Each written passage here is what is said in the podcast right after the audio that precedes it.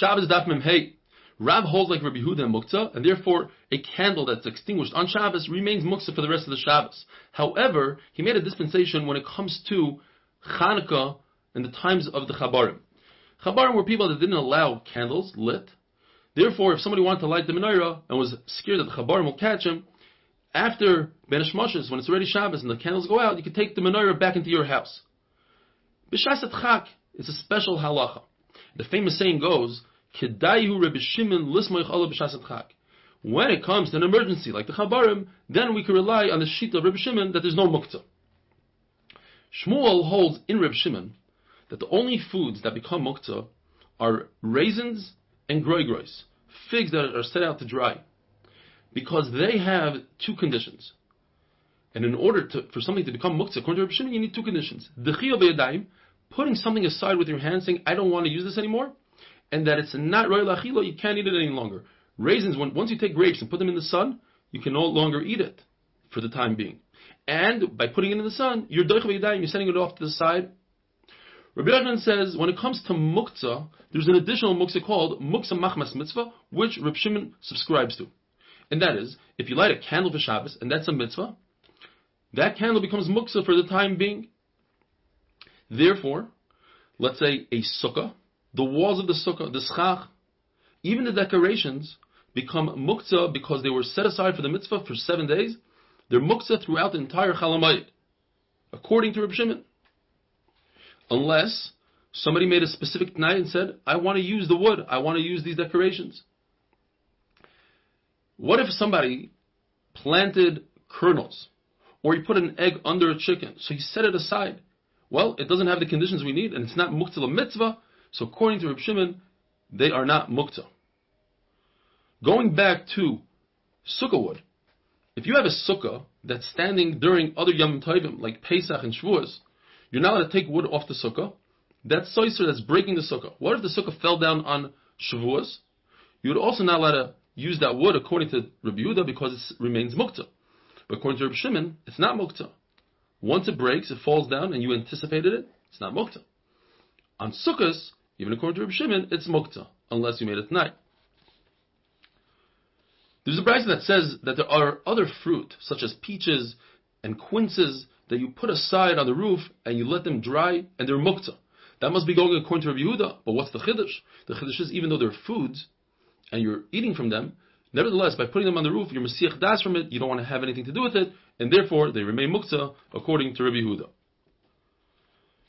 Rebbe's son, Rebbe Lazar, asked Rebbe, what does Reb Shimon hold when it comes to Batsili T'marim? These are dates that will never ripen.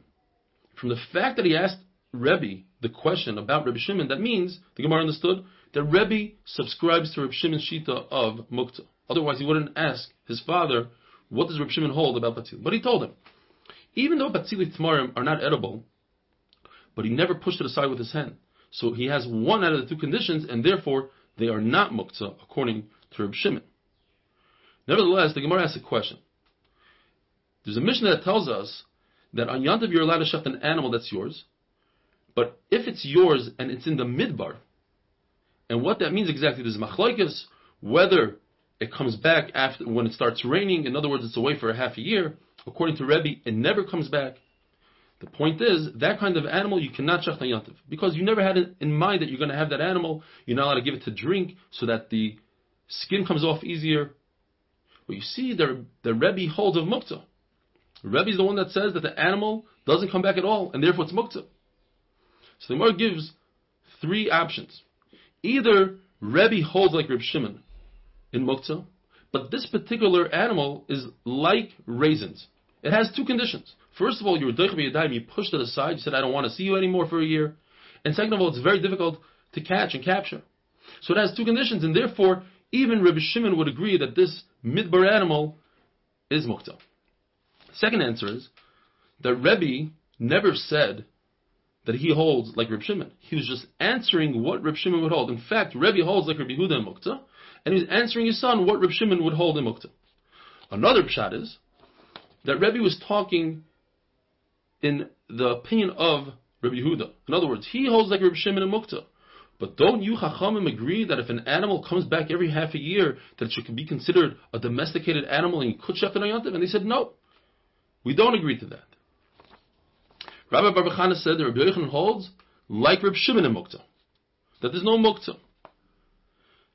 Why did Rabbi Yochanan say that a chicken coop is Mukta?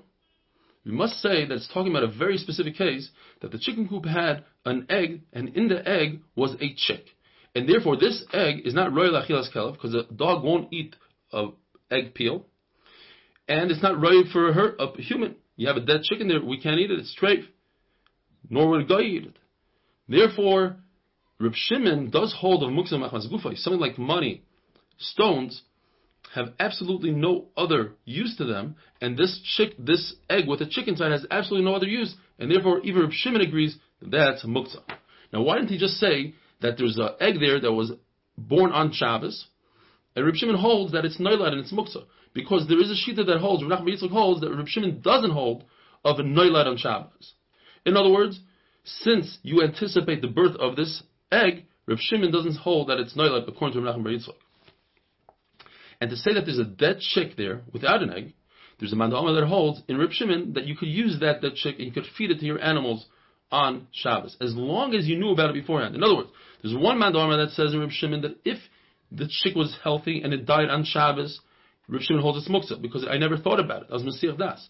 There's another mandalamah that says that it's muktzah. Rabbi Yitzchok Rabbi Yosef holds that Rabbi Yochanan said that the halacha is like Rabbi Huda, that there is mukta. Now why did he have to say so? There was a story that you could learn from, and you know from that story that Rabbi Yochanan held that, like Rabbi Yudah, that there's mukta. A menorah, a large candelabra, fell on Ravasi, and Ravasi didn't move it. Maybe he walked away from it and it fell by itself, but he didn't move it, because he held of mukta. And his Rebbe is Rabbi Yochanan. So you see from here that Rabbi Yochanan holds of mukta. So Gemara on today's daf says, perhaps the reason why he didn't move it is because there's a new muktzah called Kaveh Makom.